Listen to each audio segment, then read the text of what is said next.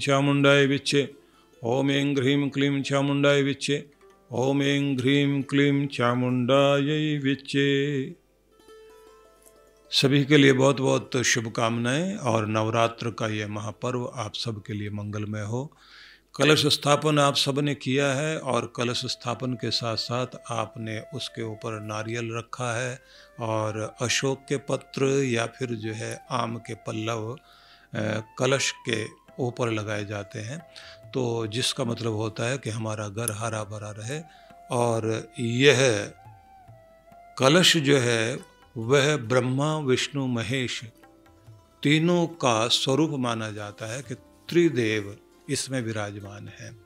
और यह एक प्रतीक है जीवन घट का कि जिसमें जल भरा हुआ, जीवन जल भरा हुआ है और इस पर हमारा जो सिर है वह कलश में रखा हुआ नारियल है और प्रसन्नता के पल्लव चारों तरफ़ हैं।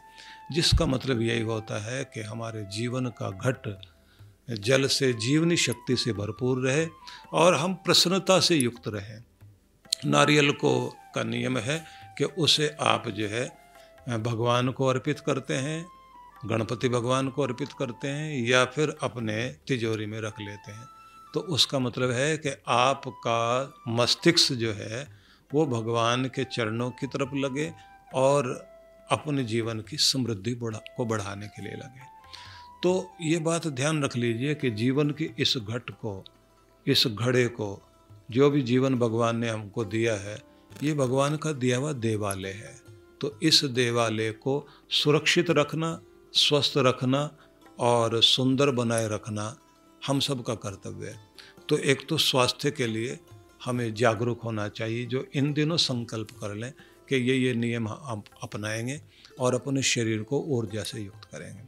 दूसरा, अपने व्यवहार की शक्ति को बहुत अच्छा बनाए, क्योंकि आपका व्यवहार आपकी एक बहुत बड़ी शक्ति है। आपको शक्ति इस रूप में भी अपनानी है कि स्वास्थ्य, आरोग्य बड़ी शक्ति है, उस शक्ति को प्राप्त करके आप अपने जीवन के सारे वैभव और सुख ले सकते हैं। दूसरा है, आपका व्यवहार कौशल जो है, वो एक आकर्षण शक्ति है, जो सबको आपकी तरफ़ खींचती है। सफलता प्राप्त कराने में भी ये बहुत काम आती है।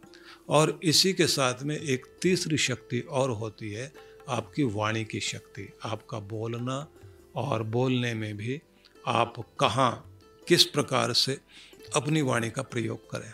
तो इसमें माधुर्य तो होना ही चाहिए, वाणी का आकर्षण तो बहुत महत्वपूर्ण है।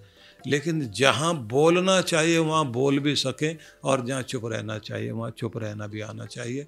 लेकिन भड़काऊ भाषा का प्रयोग कभी भी ना करें और आलोचना, निंदा से अपनी वाणी को खराब नहीं करना चाहिए।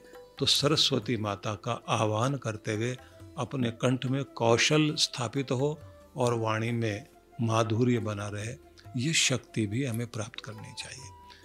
एक शक्ति मानी जाती बौद्धिक शक्ति, जिसको हम प्रज्ञा शक्ति बोलते हैं, वो है आपके निर्णायक शक्ति का प्रयोग, निर्णायक बल। ये बल जो है बहुत बड़ा काम करता है।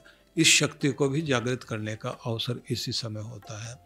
निर्णायक शक्ति जो है यही आपकी समझदारी है। पूरे घर के अंदर एक समझदार आदमी हो तो पूरे घर को संभाले रखता है। और सारे के सारे ना समझ बेसमझ, मूर्ख लोग इकट्ठे हो जाएँ। सारे जिद्दी, सारे क्रोधी और सारे एक दूसरे को नीचा दिखाने वाले। सबकी नाक ऊँची है, सबको अपना अपना मान पसंद है। कोई भी एक दूसरे को बर्दाश्त करने को तैयार नहीं है। कोई किसी के साथ मिलकर चलने को तैयार नहीं है। तो आप कितना भी खजाना वहाँ रख लेना, लेकिन वो घर नरक बन जाएगा। इसलिए जहाँ तालमेल है, प्रेम है, सहयोग है, एक दूसरे को समझते हैं, समझदारी को अपनाते हैं, एक दूसरे के साथ मिल के चलते हैं, सफलताएँ भी वही हैं, सुख समृद्धि भी वही है। जगदम्बा माँ से ये प्रार्थना ज़रूर करनी चाहिए। इसलिए इन दिनों गायत्री उपासना भी की जाती है। लक्ष्मी का आह्वान करने के साथ साथ सरस्वती माता का आह्वान किया जाता है कि हमारी जो है प्रज्ञा शक्ति जागृत हो। एक चीज़ और भी मानी जाती है, वो है कि हमारा मनोबल और हमारा उत्साह, वो बना रहे। मनोबल टूट जाए तो फिर ये बात ध्यान रख लीजिए कि फिर आप कुछ भी नहीं कर सकते। आज के समय में लोगों का मनोबल या तो बहुत अहंकार से भरा हुआ होता है, या फिर डिप्रेस हो जाते हैं लोग, हाइपर हो जाते हैं लोग। इसके कारण जो है, लोग अपने जीवन में संतुष्ट नहीं है, खुश नहीं है, तृप्त नहीं है भीतर से।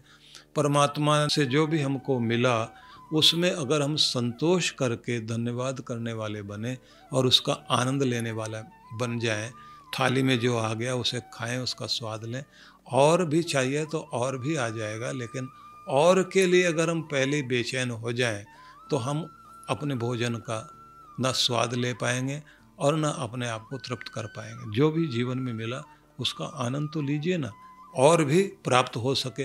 तो मन में तृप्ति और मनोबल को ऊँचा रखना और उत्साह से आगे बढ़ना। ये सारी वो शक्तियाँ हैं जो आप जो है जगदम्बा माँ से प्राप्त करने के लिए दीप जलाते हैं और इन दिनों शक्ति शक्ति शक्ति शक्ति शक्ति शक्ति और साथ साथ मंत्र बोलते हैं, या देवी सर्वभूतेषु शक्ति रूपेण संस्थिता। नमस्तस्ये नमस्तस्ये नमस्तस्ये नमो नमः। वह जगदम्बा समस्त प्राणी मात्र में, जड़ चेतन में शक्ति रूप में विराजमान है। मैं उस शक्ति को प्रणाम करता हूँ और उस शक्ति को हृदय में धारण करता हूँ, अपने रोम रोम में उस शक्ति को जागृत करता हूँ, जिससे मेरे जीवन में शक्ति का उदय हो और मैं अपनी शक्ति को शुभ की ओर लगा सकूँ। ध्यान रख लेना, भगवान शक्ति देते भी हैं, अगर या जगदम्बा से हम शक्ति प्राप्त भी कर लेते हैं तो उसे शुभ की ओर लगाना चाहिए। शुभ की ओर लगाते हैं तो हमारा कल्याण होता है। अशुभ की ओर लगाते हैं शक्ति भी छिन जाती है और दुख भी जीवन में आने लग जाते हैं। आप सबके लिए बहुत बहुत मंगल कामनाएँ।